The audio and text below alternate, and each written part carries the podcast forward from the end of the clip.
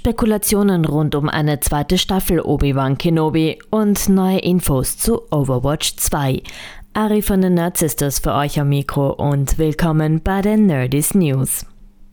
Diese Woche kam die letzte Folge der Obi-Wan Kenobi-Serie heraus. Disney Plus hat mit dieser Serie einen ziemlichen Erfolg gefeiert, auch wenn einiges vorhersehbar war.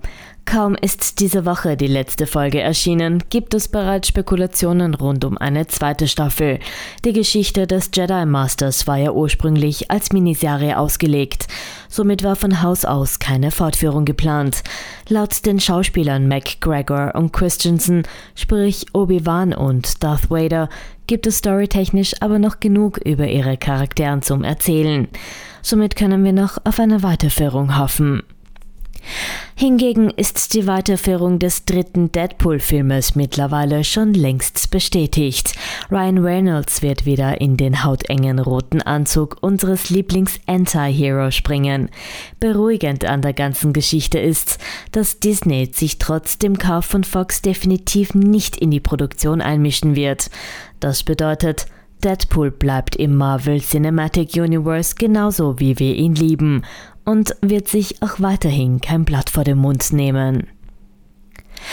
In nur wenigen Tagen wird die Overwatch 2 Beta released.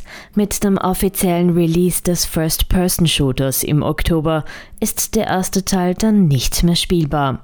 Am Mittwoch gab es ein QA mit Blizzard zum Game. Neue Heroes, Maps und andere Neuigkeiten werden dann in drei Seasons freigeschalten. In der dritten Season werden im bislang Multiplayer-Game auch Einzelspielmissionen freigeschalten. Generell soll in Overwatch 2 der Fokus vom Aiming genommen werden und zusätzlich die Wichtigkeit von anderen Skills gestärkt werden. Und zum Schluss noch zu einer Anime-News.